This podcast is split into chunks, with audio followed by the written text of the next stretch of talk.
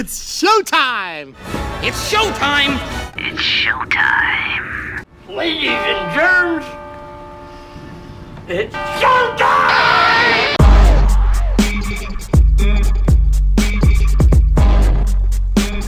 Hello, everyone, and welcome back to the Showtime Movie Podcast. It is Showtime once again. My apologies on the delay between episodes. I'm just now recovering from losing my voice and getting sick on top of that. You know, it wasn't exactly a terminal illness, but it is one that, well, I mean, directly affected my ability to talk for more than 15 seconds at a time, hence the uh, little break. I did spend the few weeks still watching movies though, so we have a lot of content to get through. I'm also working hopefully on getting my TIFF accreditation, which could be pretty exciting. That would be uh, coming out, or I should say, I would hear back on July 16th or 17th, you know, next week sometime. So that's pretty exciting. But for now, though, I do want to get to the movies we're doing today. I mentioned there's a lot of them. We have four to get to, and I'm, I'm going to kind of cheat with our first one, right? Because I'm going to do it right now without some kind of musical intro or anything like that, only because it's been a while since it came out, and it's a tag, right? The comedy that's still in theaters, which has a pretty star-studded cast: Ed Helms, Jon Hamm, Jeremy Renner, Jake Johnson, um, Hannibal Buress, Rashida Jones, Isla Fisher. You know, it's a pretty star-studded cast, like I said, and it's basically about a group of men that has been playing the same game of tag since they were in grade school, and the movie kind of gets started with Ed Helms' character who kicks things off, going to tag Jon Hamm's character, and he's the one who kind of gets all the action rolling. You kind of learn very early on in the movie, actually, that Ed Helms and Jon Hamm, you know, their whole little group, they've been playing the same game of tag since they were in grade school, and it only is active during the month of May, right? So from the 1st of May to the 31st of May, they can do anything, anything goes, and they all want to tag. The plot of the movie really is that they all need to tag Jeremy Renner because since they were younger, the five of them been playing, and Jeremy Renner has never been tagged. So that is the plot of the movie, and Rashida Jones and Isla Fisher, like I mentioned, also starring. You know, I, I don't really have any downsides to this movie, honestly. It's the kind of film you go see with your buddies on a weeknight, you know, when nothing else is going on. It's not quite on the level of comedies like Superbad or The Hangover, another Ed Helms movie, but it's perhaps on a level just below those, right? The jokes are pretty funny, and while not every single one lands all the time, they come you know, a mile a minute. So by the time you've made sense of the bad, the one bad joke, three more pretty good ones have landed, and I think all five of the main guys are pretty funny.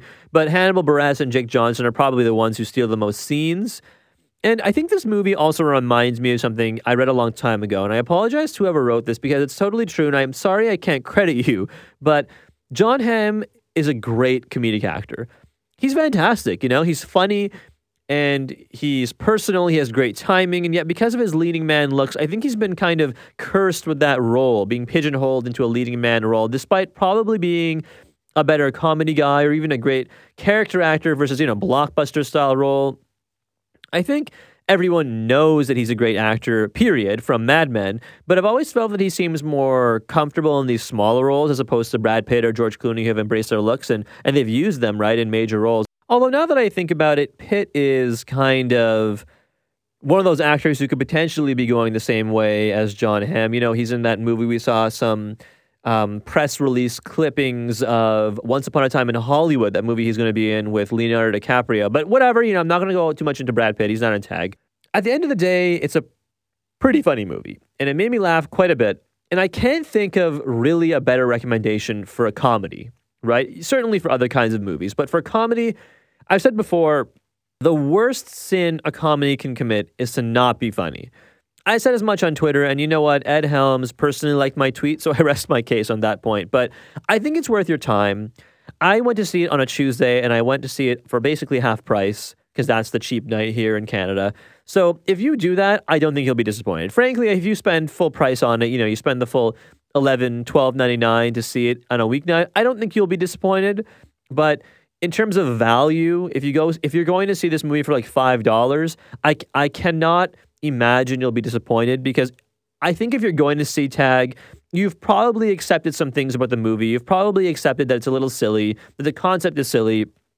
that you're pretty much going to just see slapsticky kind of humor. So, in that sense, I think if you're going to see it, my review or other kind of things probably won't sway you one way or another, but I do think that word of mouth can potentially potentially be important to the people who you know are are deciding whether they want to see Tag or whether they want to see Blockers, let's say, right? And frankly, I think Tag is a funnier, better made movie than Blockers, even though it has a different kind of message. I mentioned Superbad and The Hangover, and Tag is much similar, much more similar to The Hangover, whereas Blockers is much more similar to Superbad, right? So they're kind of different kinds and styles of comedy, coming of age versus just guys being dumb kind of thing. But at the same time, I think Tag is funny and I think you would enjoy it.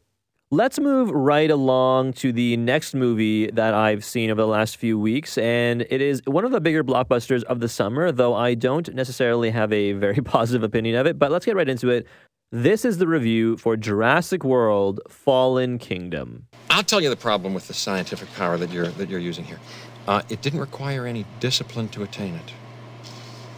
You know, you read what others had done, and you and you took the next step. You didn't earn the knowledge for yourselves, so you don't take any responsibility for it. You stood on the shoulders of geniuses uh, to accomplish something as fast as you could, and before you even knew what you had, you you patented it and packaged it and slapped it on a plastic lunchbox, and now you're selling it. You want to sell it. Well, I, I don't think you're giving us our due credit. Our scientists have done things which nobody's ever done before. yeah, yeah, but your scientists were so preoccupied with whether or not they could, they didn't stop to think if they should. I usually start the reviews on the podcast, as you guys know, with some kind of musical cue, right? I know I've done the dialogue thing in the past, but I thought those words that you just heard, which of course are from 1993, the original fantastic Jurassic Park that still holds up, you know, Jeff Goldblum's Ian Malcolm uttered those famous words when we kind of first meet him, right? Kind of a little bit th- into the movie. And he returns for Jurassic World Fallen Kingdom, which of course we are reviewing right now. But I chose those words because if you take out scientists and, you know, scientific intent and whatever else he says about the scientists and you replace them with filmmakers, I think you have a, what, a about 40 second succinct one clip recap of this film. If you honestly, if I just recorded myself saying movie maker or filmmakers or whatever, and I just dubbed it over or filled it in into the what he just said, you would have a great just lesson about Jurassic World Fallen Kingdom. Right? Like 2015's Jurassic World, the first one, made so much money. It made just an unbelievable, titanic amount of money. And so much so that a sequel was inevitable, right? It, it was just a shame that Fallen Kingdom was so lazily, just so lazily made. I think they, like, I do think they care. I do think J.A. Bayona, who's a fantastic director, I think he cares. It's just, I don't know if it's just tired now or what's the point anymore, right? I mean, here, okay, here's a brief synopsis of this movie. After the events of the first film, or the, where Jurassic World, the park that actually got open to the public, you know, everything goes awry there. Claire, who's Bryce Dallas Howard's character, and Owen, Chris Pratt's character, they travel back to the ruined park to track down the Velociraptor Blue, the one that Chris Pratt raised at the behest of a corporation whose, of course, as usual, their true intents are much more sinister than they outwardly appear. And you learn that, we kind of see it in the trailer, you learn that they decide to weaponize these dinosaurs and use them and sell them to you know corporations and arms dealers and terrorists and stuff all over the world right? And one of the big themes of the original film was people underestimating the raw power of nature. And of course the nature is represented in these movies by the different kinds of dinosaurs right? And as you expect it happens again in this movie. But in the the way it happens is just so unbelievable even for movies that are about making dinosaurs from like mosquitoes from Frozen and Amber or whatever. You know, like the humans in this film not only they believe that they can build a creature using DNA from the deadliest creatures to ever walk the earth, but that they can control it as well, right? Nothing would ever go wrong, certainly. It's it's just a transparently lazy retread to me of the plot of the first Jurassic World. Except that it felt like the filmmaker said, "How can we make this movie even worse? How can we make this creature even more evil?" Which will, of course, make things even worse overall together. Right? It's just it, it's just a silly concept in general. And then when they add a lot of silly things and then silly and annoying, frankly, characters to the mix, it's not very fun, right? Because a part of the original movie, the very first one from which we heard the clip, is that all, all the characters were in some fashion intelligent. Like certainly Ian Malcolm is supposed to be a little annoying and, you know, this like sexy mathematician. And yeah, sure, okay. Is that really real? No, probably not. Is Dennis Nedry, the hacker who kind of kind of initially ruins everything, is that supposed to be really a, a real tr- like a trope. Certainly, it's a trope, but is that supposed to be a real kind of character? Probably not, right? It's all it's all silly, right? But because because they had real things to do, it didn't feel. I don't know. I don't know what the correct word is. Bad.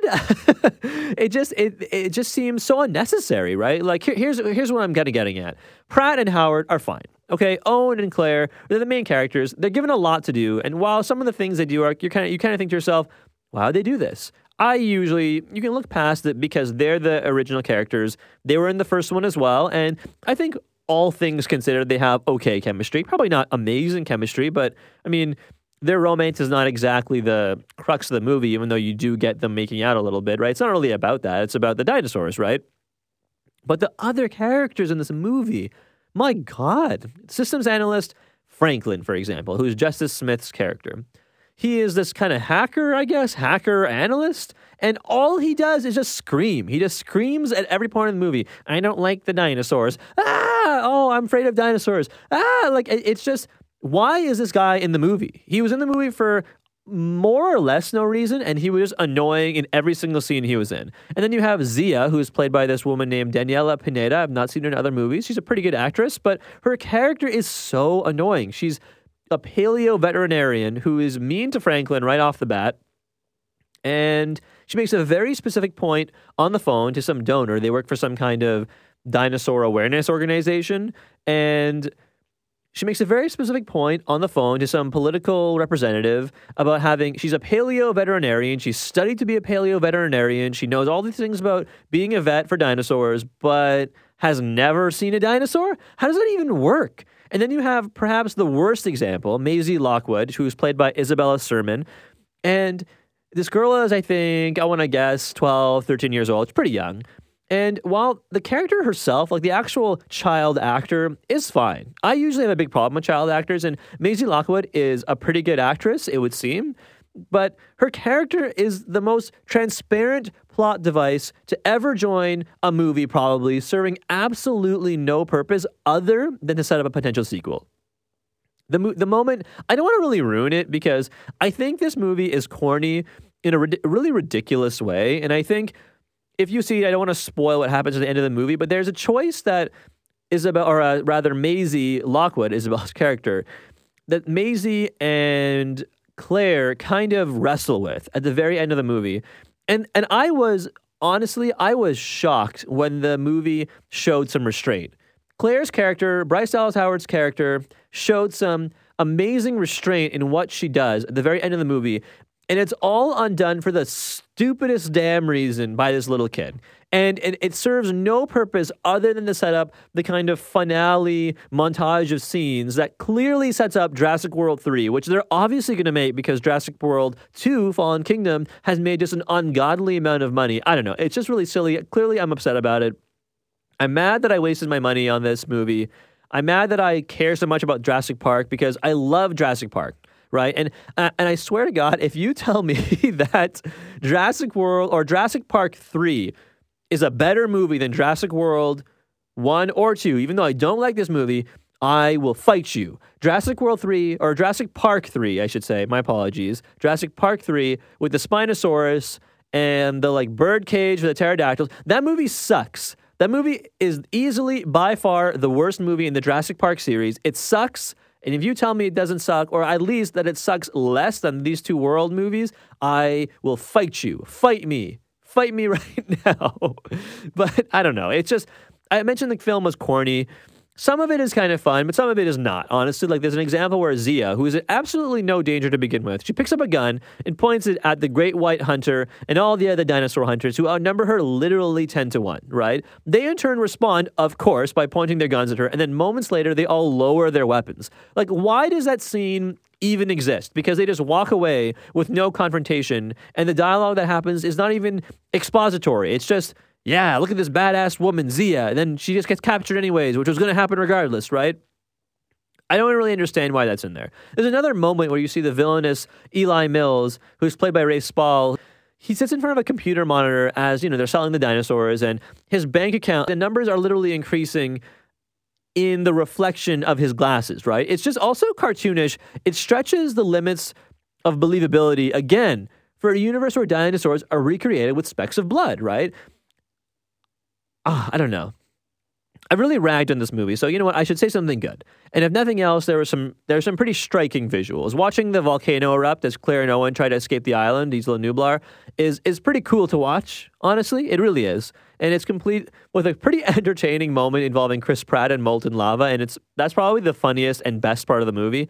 And the film's lone emotional moment comes about halfway through.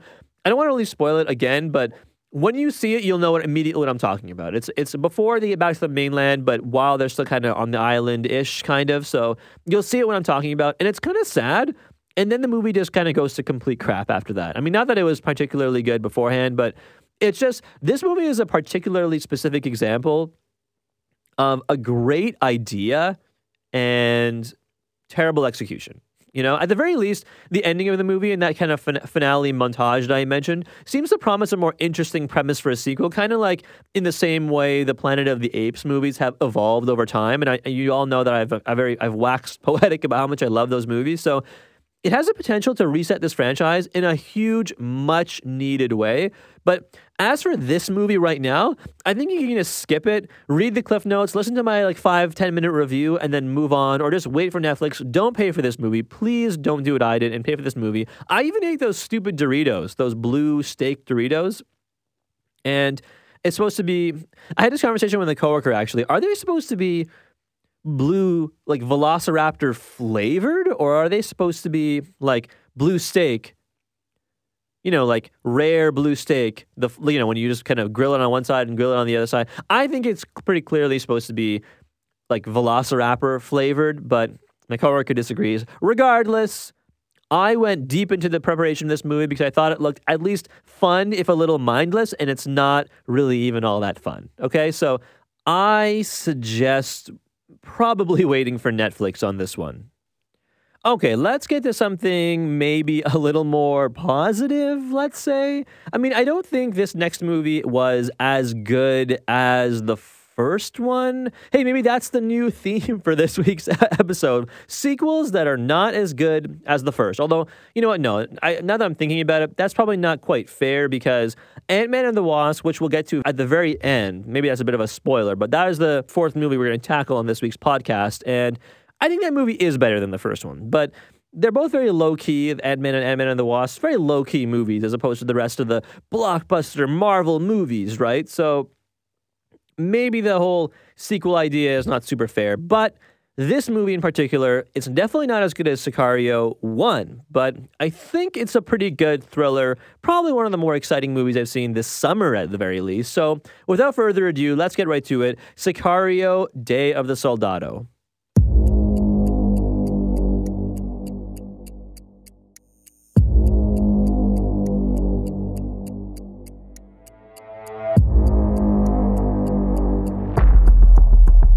Before we get started, I think it's important to say that this movie was probably expected to be totally different from the first one from the get go, outside of the characters it uh, presents to the viewer, right? Emily Blunt, who was the star and probably the conscience of the first one, she's not in this film at all, not even a little mention.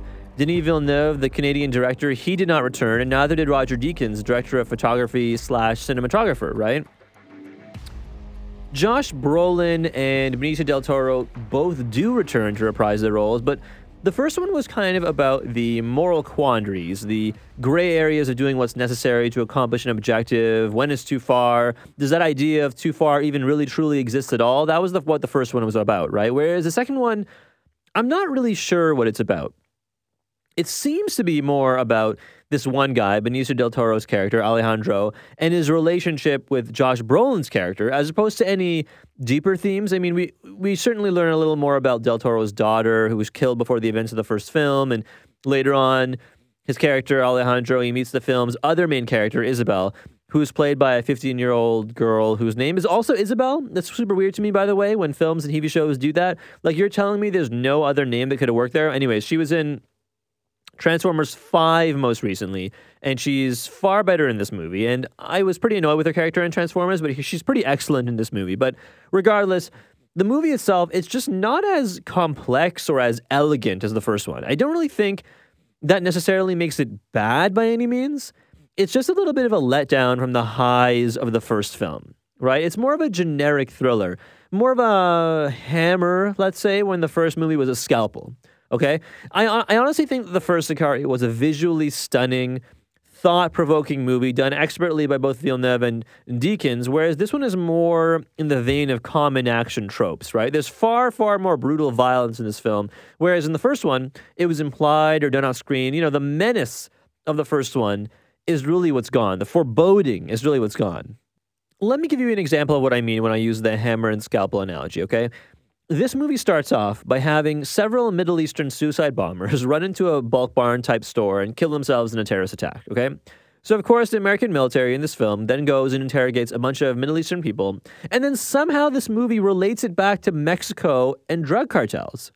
And as someone with brown skin, I hated that beginning because it draws terrorism into this movie for no other reason than to further the idea that brown people are terrorists. The overarching plot is started because these terrorists are brought into the sh- into the U.S. via a ship that was sent via the drug cartels, and so Brolin and Del Toro's characters are set upon the drug cartels to incite instability. Like what? There's there's legitimately a scene after the bombing of the store where you see Mexican immigrants trying to cross the border, you know, illegally in the middle of the night, uh, crossing into Texas, and one of them is these terrorists and what is he doing in the middle of the night? He busts out his prayer rug, kneels on it, and then detonates the explosive and kills himself, right? So, what in God's name does that scene have other than to say to audiences, see, see these damn brown people killing everyone from innocent Americans to soldiers to even innocent illegal Mexican immigrants? It has no purpose and is lazy. You know what? Frankly, the movie would never have done that because the first movie actually knew what the meaning of the word restraint was.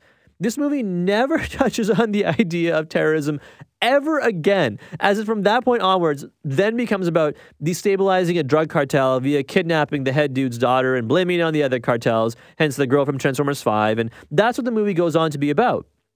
It's just so silly. It's so dumb for that to be the frame of reference for this entire film, and it's disappointing, you know? There are some interesting moments, certainly, like when Del Toro and Isabella stumble through the Mexican desert, they meet the mute farmer, they briefly explore the idea of this Sicario, this hitman, being kind to a random stranger, and then, you know what, five minutes later, he's being tied up and tossed to the back of a trunk because of a random coincidence. And I know that's a dumb criticism because if you take out those random coincidences, the impetus for conflict in a movie is gone, right? So those things have to happen in, I suppose, some fashion, but I just certainly felt that there could have been a better way, right? Because of that, the beginning of the film really soured me on it. But there's no moment in this movie that is like the moment where, for example, Emily Blunt, Benicio del Toro, and Josh Brolin are on their way back through the um, American and Mexican border, right? Uh, they come back into Texas, and there's this crazy, tense moment where they're driving through the border and they stop kind of just inside the, or they're they're stopped. I think either before or after they get through the border, right? At that kind of where the cars drive through the little turnstiles where you speak to the customs officers. And they're driving through, and there's a moment where they're following someone, and then there's a shootout at the border, right? And it's so tense, and you're not sure what's going to happen, and it's so well done in the first one. There is no moment like that in Sicario Day of the Soldado. I'm not saying that it's a bad movie, okay? It's just kind of mediocre. Whether or not you think that means bad, I think is necessarily up to you. But I don't think it's bad like Jurassic World Fallen Kingdom was bad or other movies I've reviewed on this podcast are bad. The Mummy, for example, right? No, it's not that bad. It's just mediocre. Like I said, I think this is a pinnacle of you know, go see this in a night where you have nothing else to do, or even better, just wait for it to come to your on demand channel or, you know, Netflix or something like that. And I feel like that's why people listen to this podcast because you want to know if you should spend your $15 in a night out probably more than 15 bucks $15 a person per ticket not including dinner let's say or booking the babysitter or let's say buying popcorn and and a drink and whatnot. And you know what? If that's why you listen if that's the only reason you listen to me i'm totally okay with that. But as far as sicario day the soldado goes it's definitely not worth booking the babysitter for. Definitely not. Please wait for it to come to on demand if you're going to see it because this is the kind of movie that's going to be in the bargain bin at Best Buy in like four months. I feel like the reviews of all three of the movies we've talked about so far on this episode have been, uh, let's say, tepid at best. You know, I don't, I don't mean to say I've been holding back. I just mean to say perhaps that Tag is easily better than, or at least maybe I should say, Tag is the movie I enjoyed the most between that one, Jurassic World, Fallen Kingdom, and Sicario Day of the Soldado, right? So it's with great pleasure then that I left Ant Man and the Wasp for the very end because it's so much fun. It's funny, it's charming, it's low stakes, which is nice and refreshing. So, without further ado, let's get to the review of Marvel's latest adventure, Ant Man and the Wasp.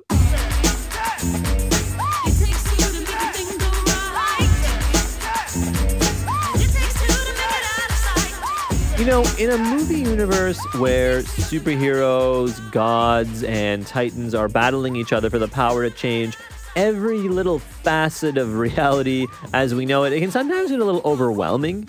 So, in that sense, Ant Man and the Wasp is honestly a really fantastic way to kind of put your feet up, take a little breather. You know, it's fun, it's compact. I don't just mean that because it's about tiny little ants, right? But it tackles relatively low stakes. And like I said in the bridge to get here, it's comfortingly refreshing, you know? I don't know if you guys remember, but the last time we actually saw Ant Man was not in 2015, which is when the first Ant Man movie came out, but it was in actually 2016 when Captain America Civil War came out. And, you know, there, Paul Rudd's Scott Lang fought with, of course, Captain America, uh, with I forget who else was on his side, but you know they fought against Iron Man, Black Panther, Spider Man, and at the end of that fight, it ended up with him imprisoned aboard the raft, an underwater jail designed for superpowered criminals. And I mean, that was really cool. And Iron Man dismisses him, and it was a pretty funny interaction between Paul Rudd and Robert Downey Jr. But as far as Ant Man and the Wasp goes, we fast forward two years later, and Scott, as we saw in the trailer, is now under house arrest, and he's serving out the remainder of his sentence at home in America. Hank Pym, who's played by Michael Douglas, and his daughter, Hope Van Dyne, who's played by Evangeline Lilly, they come calling again, and then his latest adventure is underway, right? It's honestly a really simple movie. The plot is simple, and it really relies, the movie in general, it relies on the charisma of Paul Rudd to get from scene to scene. And that is not a flaw. That's not a criticism. Director Peyton Reed, who comes back for the sequel, he obviously knows how to maximize Paul Rudd, right? But what's even better about it is that he knows how to maximize Evangeline Lilly, who returns his Hope. And I, I, don't, if you, I don't know if you guys remember, Evangeline Lilly, of course, has been in a lot of stuff, but she was, I mean, she was uh, Kate in Lost, the TV show, my favorite TV show of all time. So I'm always, already a little predisposed to liking Evangeline Lilly. But, um, you know, of course, she was in Real Steel as well, I believe. That was a perhaps not as a big movie as I think it deserved to be because it was pretty good, honestly, all, all things considered. But as the title of this movie indicates, she takes on her mother's mantle. Hope Van Dyne takes on uh, Janet Van Dyne's mantle as the Wasp, and she kicks ass. She kicks some serious ass. Like, not only is she the coolest, most ferocious character in this entire film, but she probably ranks up there with some of the MCU's finest warriors, male or female. She's just so much fun to watch. And again, I know maybe I'm a little biased because I already like Evangeline Lilly, but Hope Van Dyne is such a cool character, and she also lost the really weird, like businessy bob haircut from the first one. Has a more normal haircut in this movie. Maybe that was uh, Evangeline Lilly's doing because I feel like that was a really weird criticism of the first one. That like her haircut, oddly, I don't know if it had something to do with her being a woman or what. Anyways, Hope Van Dyne, awesome. One of my favorite, if not my absolute favorite part of Ant Man and the Wasp. But the film also delves into the whereabouts of the original Wasp, Janet, like I mentioned, Hope's mother, Hank's wife.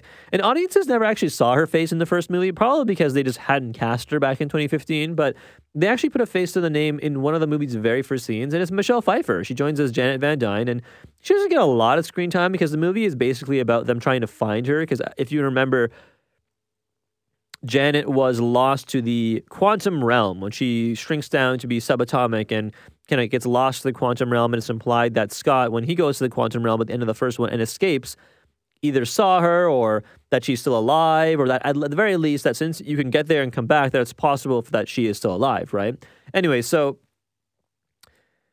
it's fun to see her with Michael Douglas. Honestly, uh, somehow the, the two of them were never in a movie before now together, despite being two of the most famous actors on earth for the better part of like two decades. It's pretty crazy, but it's cool to see them on screen together. Ant Man and the Wasp also doesn't really have a real villain, I would argue. There's an antagonist. I don't necessarily think villains and antagonists are always the same thing. I think they usually are, but they're not always.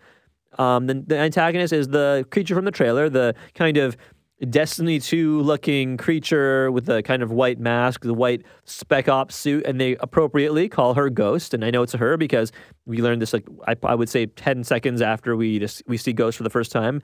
She's played by Hannah John-Kamen, who we last saw in Ready Player One. I don't think I would have mentioned her in the Ready Player One review because she wasn't a major character, but she was in the movie. She was pretty threatening, and she's pretty awesome here. I think she has a pretty interesting story, although her motivations are more personal than anything else. Walton Goggins joins as a Southern gangster. And when I say Southern, I mean like not like a hillbilly hick, but like, you know, he has this kind of smooth Texas drawl. And he's a treat in most movies he's in, although he's used as little more than comic relief here.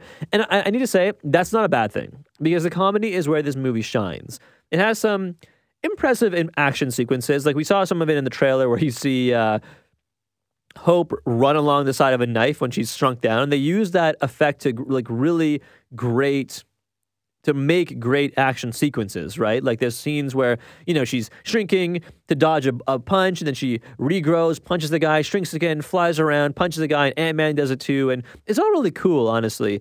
But the jokes and the riffing off the jokes lies at the heart of the whole movie, and it's pretty wonderful, honestly. Randall Park, for example, is brilliant as an awkward FBI agent who isn't afraid to kind of be kind of feelingy, you know. And Michael Pena, David Dastmalchian, and t- rapper T.I. all return from the first movie as Lang's ex criminal buddies are trying to start a business. And Pena's character, Luis, is as talkative as ever. And I think the sequence involving Luis being drugged is probably the highlight of the entire movie. It is wildly funny. He is probably if Evangeline Lilly is the highlight in terms of the action sequences and the badassery. Paul Rudd and other guys are really cool too. But then on the other hand, Michael Pena is the highlight in terms of the comedy. They're the ones that steal the movie, and they're the ones that they're the reasons you go see this movie. I know everyone likes Paul Rudd because he's very charming and it's he kind of has that aw shucks thing going for him, but while he is the kind of glue that holds them all together, Lilly and Pena are awesome. They're so much fun. And I'll say this the Marvel formula has gotten a little heavy as of late, okay? For obvious reasons. They want the situation with Thanos to feel weighty, and it should, right? Because it's they're wrapping up this 10 plus year arc at this point, right? But even so, it's nice to kind of take a break from that from time to time. And Ant Man and the Wasp uses the comedy that it, it, it, does so well to disarm the audience. And e- even if it is only until next year, because the movie's coming out now that Ant Man and the Wasp is in theaters, the Marvel movies coming out between now and Avengers 4 are really just Captain Marvel. And Captain Marvel has already been confirmed to be another movie that takes place before Avengers Infinity War. I say another because Ant Man and the Wasp also takes place before Avengers Infinity War, although the after credit scene, if you're curious as to when this takes place or how it takes place or how it relates, I should say, to Avengers Infinity War, then, well, you know, you don't have to really wait very long. You wait until the end of the credits and you will get your answer. It is pretty awesome. The reaction of the crowd is, again, pretty friggin' awesome. I really enjoyed it. It's hard not to see it coming. I mean, especially if you know that this movie takes place before Infinity War, but in that sense, it doesn't make the the little after credits scene any less revealing. And there are two, as usual. There's one at the end of the kind of regular Ant Man credits, and then there's another one at the end of the regular credits, right? Although the the one at the end of the regular credits isn't quite as important. It's um, more a little a little more silly than the than the one right after the kind of mid the mid credits scene. I, I suppose they're being called. But as far as Marvel movies go, it's probably not the most dynamic one but it is one of the more entertaining ones, certainly one of the more funny ones. It's worth your time. If you're a fan of the MCU, you're probably going to go see it anyways. But if you're on the fence, I think even if you haven't seen the other Marvel movies, I think you would enjoy this one because it, it's very adept at telling the story of the first one and the and the events that relate to Ant Man very easily. And like I mentioned before, it has some great comedy, great action. I think anyone who goes see this movie will be relatively entertained, and that's all you can really ask for, for the, from the Marvel movies at this point because they're all leading up to Avengers four next summer, right? So in that sense, go see Ant Man and the Wasp. You'll enjoy yourself, and you'll probably thank me afterwards. Okay, that is it for reviews today. You'll notice each review was a little shorter than normal as I try to get to uh, thereabouts, let's say 10 minutes a movie, unless we have a guest or something. But you can probably tell the illness hasn't quite gone away. So hopefully in the next two weeks it'll be all good again. Speaking of guests, actually, I do have a guest lined up in the next few episodes, so keep that on your radar. I know I've been promising it for a while, right? So it's nice to actually have it done for once, but that'll be a fun thing to get going. The next podcast actually has the potential for four movies as well, weirdly enough, as Sorry to Bother You, Boots Riley's new movie with uh, Lakeith Stanfield, Tessa Thompson, a lot of other people. That comes out uh, this coming week. Hotel Transylvania 3, Summer Vacation comes out this coming week. And of course, The Rock's new movie, Skyscraper, comes out this week as well. So that's all in a few days, you know, less than a week, I would say. While The Equalizer 2 with Denzel Washington comes out the following week. So when I record the next one, we might have a jam packed episode as well. For now, though, this has been episode 25 of the Showtime Movie Podcast. Thank you for being patient. And as always, thank you for listening. Have a good night.